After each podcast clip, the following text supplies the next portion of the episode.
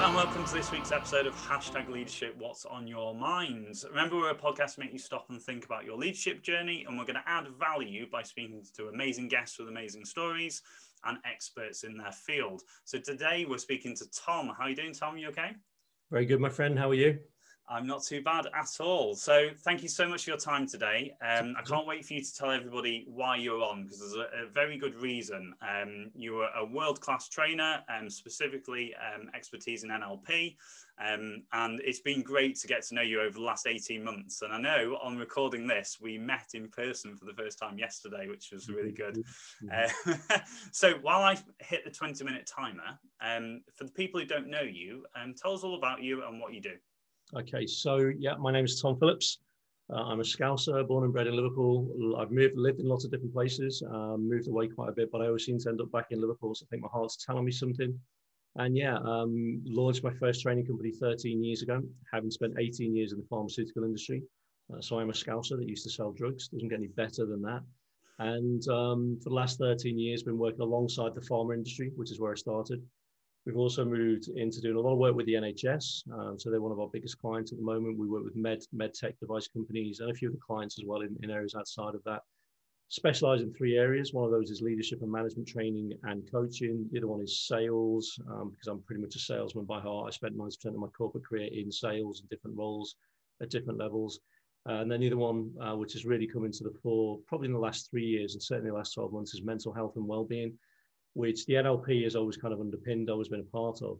Uh, and more recently, I've personally qualified as a, a, clinical hypnotherapist. So I've been helping lots of people with stress and anxiety, of which there has been a, a fair amount in the last 12 months as well. So that's kind of my journey in a nutshell thus or this far.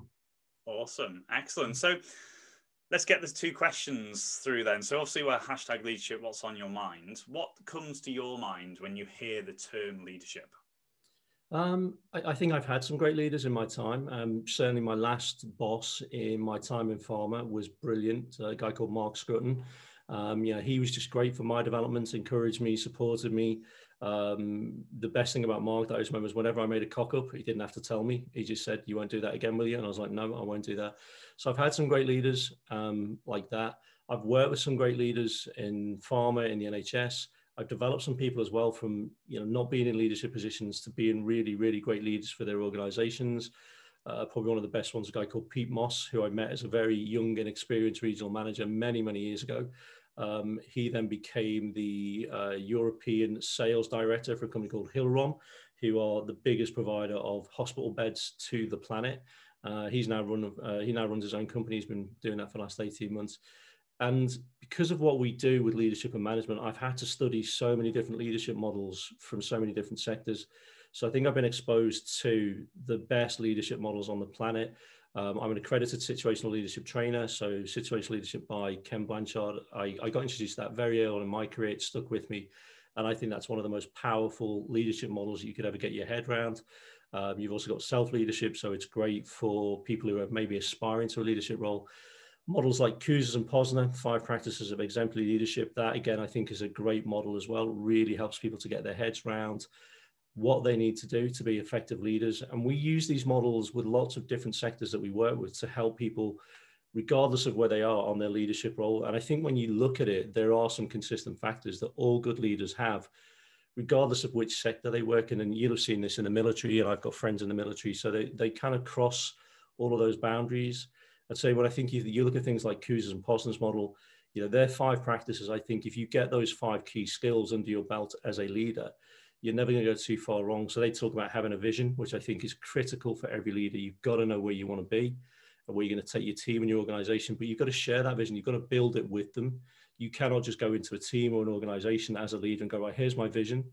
Because your team and your organization will quite rightly say, well, good luck with that. It's not my vision. So you need to build it with them things like empowering the heart. So, um, yeah, allowing people to take action, to take risks and make mistakes so that they learn.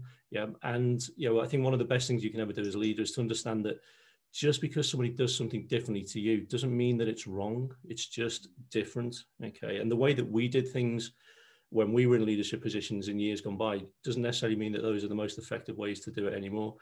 Uh, I think things like reward and recognition, that's absolutely huge and powerful. When you're a leader, one of the best things you can do is give people the recognition they deserve. It doesn't have to be massive, grand gestures. It just be the little verbal pat on the back or the little email that you send to somebody saying, you know what, that was a great performance last month, or I love the way you handled that team meeting the other day. Your presentation was brilliant. All of these factors, I think, when we understand them as leaders and managers, and more importantly, we act upon them, we make them part of our toolbox as leaders, make us incredibly effective. And I've, like I said, I've been, I've been lucky enough to work with loads of different models. So I get to cherry pick the best bits. And then, you know, we either go and do a training program on that model or we incorporate it into the leadership programs that we run. Yeah. Awesome. I love that. Uh, there's a couple of questions I'm going to come to actually yeah, on, what you said there. So, um, staying with you specifically, we always ask people about where your leadership journey started and how far back can we go on that, whether oh, it's on reflection or yeah, it was a light bulb moment at the time. Where do you go back to? When when I when when you asked me to think about that question, I was actually thinking. I think for me, it goes back to being a Cub Scout. Okay. You know, I, I remember um, whether anybody else kind of enjoyed it or not. I always enjoyed taking a leadership role. You know, so whether we were putting up tents or making campfires or whatever, that was very much part of me back then. I loved it. Um, I then I carried that forward. I was in the Air Training Corps for many years. Um, I was living in London at the time. I was the youngest cadet flight sergeant in Middlesex Wing. So I got that role at 16. You know, I put my stripes on, which was great. And then that very much carried forward into my pharma career because I wanted to spend a certain amount of time at, at a kind of a grassroots level, if you want, learning my, learn my trade as a salesperson. So I worked in primary care, worked in secondary care, worked at health authority level, which is very much a typical career structure within the within pharma.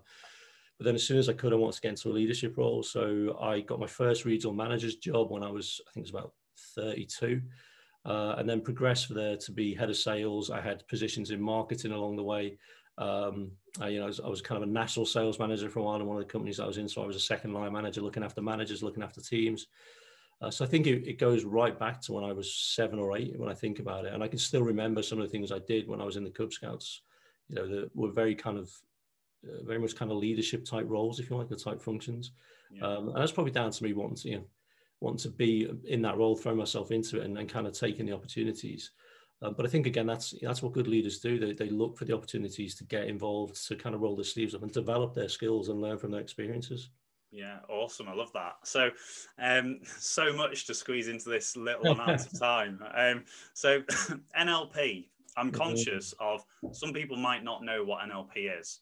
So, could you do two things? One, explain to um, the listeners what NLP is if they don't know, yeah. but also I'd love you to share why I'm so excited about working with you and having you on because you are at a world level yeah. um, delivering and operating at NLP level. Thank you. So, neurolinguistic program um, was invented or created back in the 1970s by Dr. Richard Bandler and John Grinder and they were fascinated by the study of excellence. They wanted to know what made really good people tick. So they were looking at athletes, they were looking at business people, they were looking at politicians, they were looking at actors, pretty much anybody that was really good at what they do, because they had the belief that if you could model those behaviors, if you could model their mindsets, you could reproduce it. And yes, there's always a certain amount of skill that's involved. So not, you know, not everybody can be a world-class footballer not everybody can be a Jeff Bezos or a Bill Gates or whatever, but you can reproduce their behaviors and you can have a, a fantastic level of success as a result of that. So they started off studying excellence and um, then they, they kind of came up with this term, neurolinguistic programming, which is very much, if you break it down into the three component parts, it's neuros, it's about our thought processes and what goes in our head, particularly our subconscious. And our subconscious is massive. In relative terms, it's the size of a beach ball compared to our conscious mind, which is the size of a golf ball. So we've got so much stuff that's going on all of the time that we're not even aware of. Some of that's good stuff, some of it's bad stuff. We have linguistics, which is obviously about the languages that we use to communicate, but not just with other people. It's more about the language we use to communicate with ourselves. Again, because that voice inside our head is so powerful, we need to make sure that it's constructive. And yet, so many of us, you know, I've done this myself, we're negative about ourselves, we're cynical, we have imposter syndrome, we have all these self limiting beliefs that we don't really need to have. And then we have programming, which is really about the actions that we carry out on a day to day basis to live our lives, whether that's personal or business or both. And we know that the way we conduct ourselves, the actions we carry out, are very much based upon that voice inside our heads and the thoughts that we have. So, what NLP allows us to do is it allows us to kind of understand the programs that we're running internally And if we can identify the good programs, we can do them more often. So if you've got a program called business success, you can run that more often. If you've got a program called happiness or relaxation or pride or whatever it is, all the good stuff, you can run those programs more often.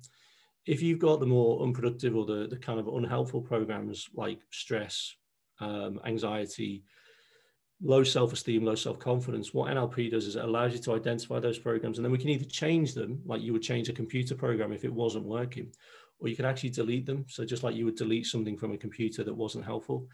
And that's that's how I was trying to explain it to people. One of the definitions I like is one that comes from Dr. Bandler himself. So he said that your subconscious is like a compass. If you give it a direction, it will continually move you in that direction, even when you're not aware of it. That's obviously what our subconscious does. The flip side of that is if you're not giving your life and you're not giving your conscious or your subconscious a direction, who is? Know, so it's really worth thinking about. And then yeah, coming back to you know my my passion, my my involvement with NLP began technically about 13 years ago when I did my first practitioner program. I knew about NLP before that, but I'd never really studied much on it.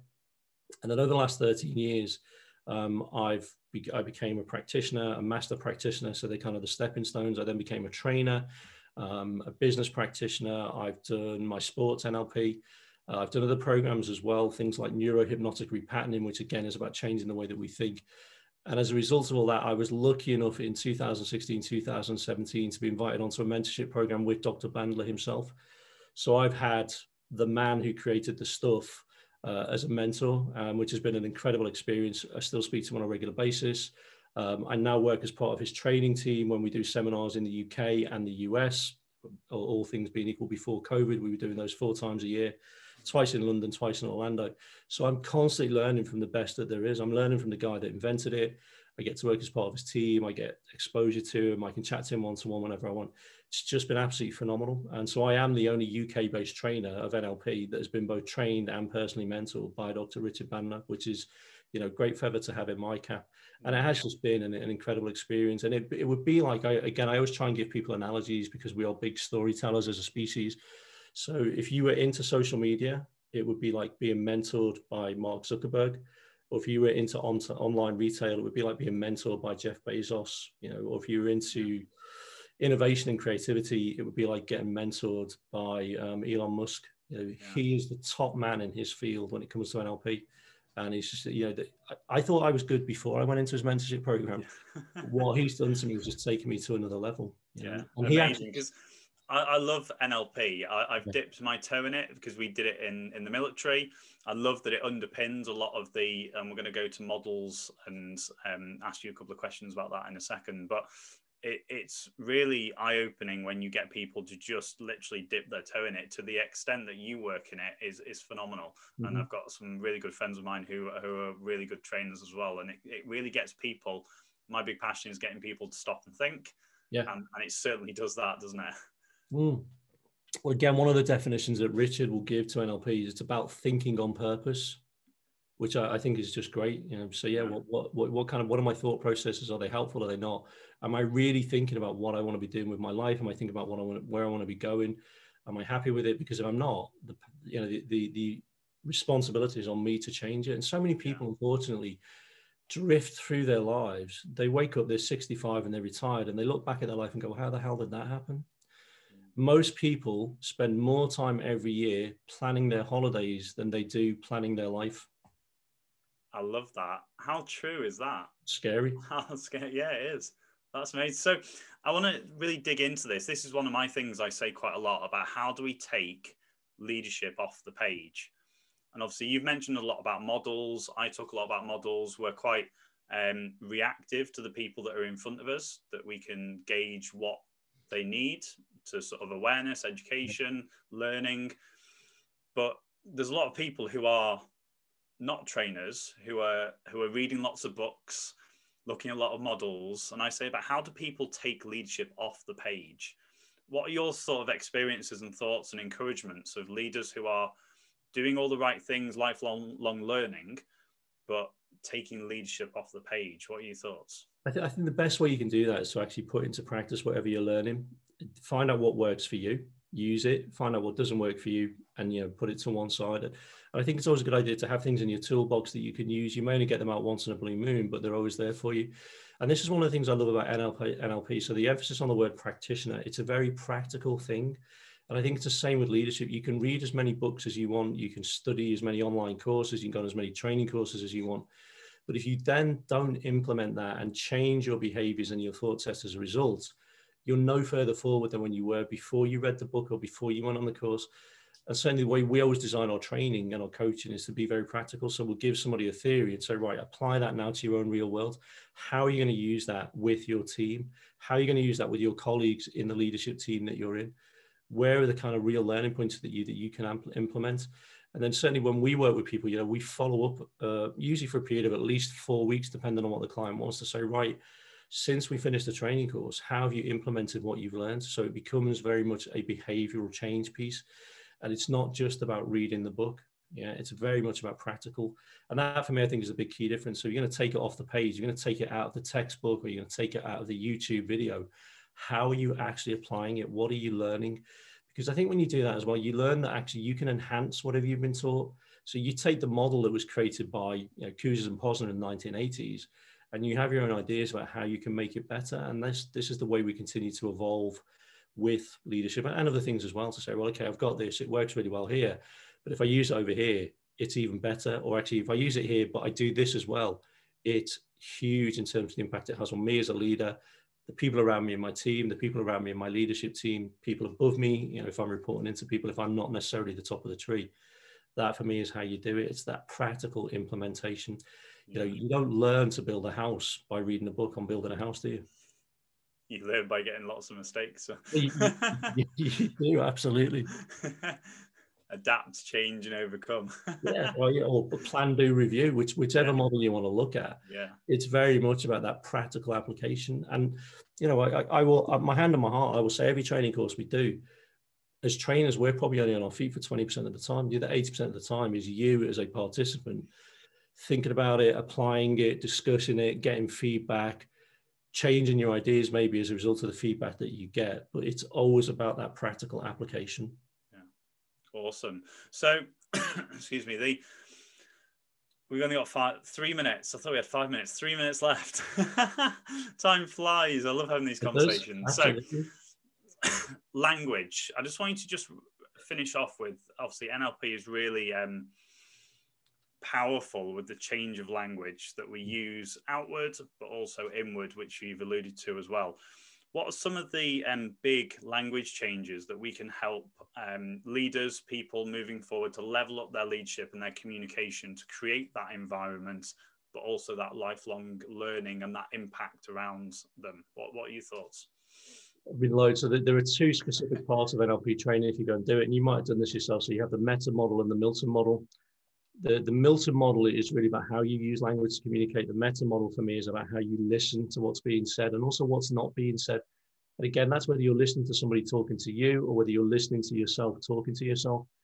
And there, there are loads we can take from this, right? If I could give you two takeaway tips, okay, one would be one of the most powerful words you can add into your own vocabulary is the word yet. So whenever you find yourself doubting yourself, oh, I can't do that, you know, I won't be able to do this, just add that word in yet. You know, so I can't lead that team yet. It just changes massively the way you think about yourself and the way you think about that thing that you can't do. You know, I, have taught kids to do this. I've got nieces and nephews, and they've actually fed back to me sometimes when I when I've been kind of a little bit cynical myself, and I've said, oh, I can't do that, and they've gone, Tom, you can't do it yet. we've actually created some NLP monsters. Yeah. And that's really powerful. Whenever you find yourself doubting yourself or you've had a bad experience and it's kind of knocked your confidence, just say, I can't do that yet. You will learn to do it. The other big one that I, I often teach people to do is, yeah, how do you start your emails? I can guarantee you probably start your emails with I hope. Yeah. So hi Stuart, I hope you're okay. Hi Stuart, I hope you had a good holiday. Hi Stuart, I hope you read my report. Hi Stuart, I hope you come into the meeting next week. Think about that word hope and the kind of associations it has with it. They're not the strongest associations you can have. So I teach people, and this is happening loads the more I do it, to use the word trust. So hi Stuart, I trust you are okay. I trust you had a good weekend. I trust you read the report. Trust is a much stronger word in terms of the associations it creates for us. There's also an element of NLP in here that we call an embedded command. So we can put words, we can put sentences into our conversation and also in written communication that become like commands that slip past the subconscious or slip past the conscious radar. So when you hear, I trust, every time you get an email from me, you hear the word I trust you, or you hear the phrase I trust you, you begin to think, yeah, this guy trusts me. And so it really helps. Yeah. So these are some of the linguistics that we can play around with, and they're massively, massively powerful. Amazing. I'm going to go back and check our emails for the last couple of days. Seriously, seriously, go back and look at my yeah. emails. They all start with I trust. That's how awesome. many emails? How many emails do you send that start with I hope, and how many do you receive that start with I hope? Yeah, I love that because that's a takeaway that people can implement yeah. straight away. And and I'm gonna say I'm gonna share mine as well because I've created um, four little NLP monsters as well because my big one I tell people is about nothing's hard, it's challenging. Yeah, challenging, yeah. So I've I've told that to my children. Um, I'm really passionate about embedding that in a kind of not in a dictatorship, but you're right. I, I get um, told sometimes when I slip up that it, it's, it's challenging, not hard. Um, yeah. It's great to see because they're they're sponges, and yeah. it's great to see the impact oh. that language change has at that age. Absolutely. I mean, if I could teach NLP in schools, I would. I, I think it's so powerful for this kind of stuff because kids are great. They haven't developed the self-limiting beliefs that we get when we're in our teens and we and when we become adults. So if we can give them techniques and we can give them tools to stop that ever happening, it's huge. It's so powerful. Again, you know, the example I would talk about is it never ever occurs to a child that they will not walk. Yes no matter how many times they fall over, they never once think, "Oh, this isn't for me. I'm going to crawl for the rest of my life." Yeah. Yeah. they just don't have those limiting beliefs that we we develop, unfortunately, as, as we get older. Yeah. So yeah, if we could teach it to kids, it would be. I think it would be absolutely huge. Yeah. But you're right. It's the, the simple change of, of, of language inside our own heads and both externally as well has a massive impact on our neurology. Yeah. So we suddenly go from a position of being all doom and gloom because we can't do something to actually I'm a little bit more optimistic because yes, it's a challenge, but I know I will get there if I keep working on it. Yeah, awesome. So that's our 20 minutes, just oh. over a little bit, but it's, it's fine. Just, we can sneak in a minute. no, yeah. So, Tom, thank you so much for your time today. And um, guys, if you're listening to us on your podcast provider, make sure you follow us. It would be great to hit as a review. It really helps the algorithm, really helps us pass this sort of information forwards. And I really like to hear your takeaways from each and every one of our amazing guests. If you're watching us on the YouTube channel, make sure you hit subscribe, hit the bell, and you'll get a new episode every Wednesday at 6 a.m. Make sure you look out for my vlogs that come out on Monday at 6 a.m. And it'd be great for you to um, join us next week with another fantastic guest. So, Tom, thank you again for your time. Always a pleasure, mate. Always a pleasure. I'm going to put Tom's connections and links below, and we've got some exciting um, projects coming up in 2021. Speak to you soon. Take care.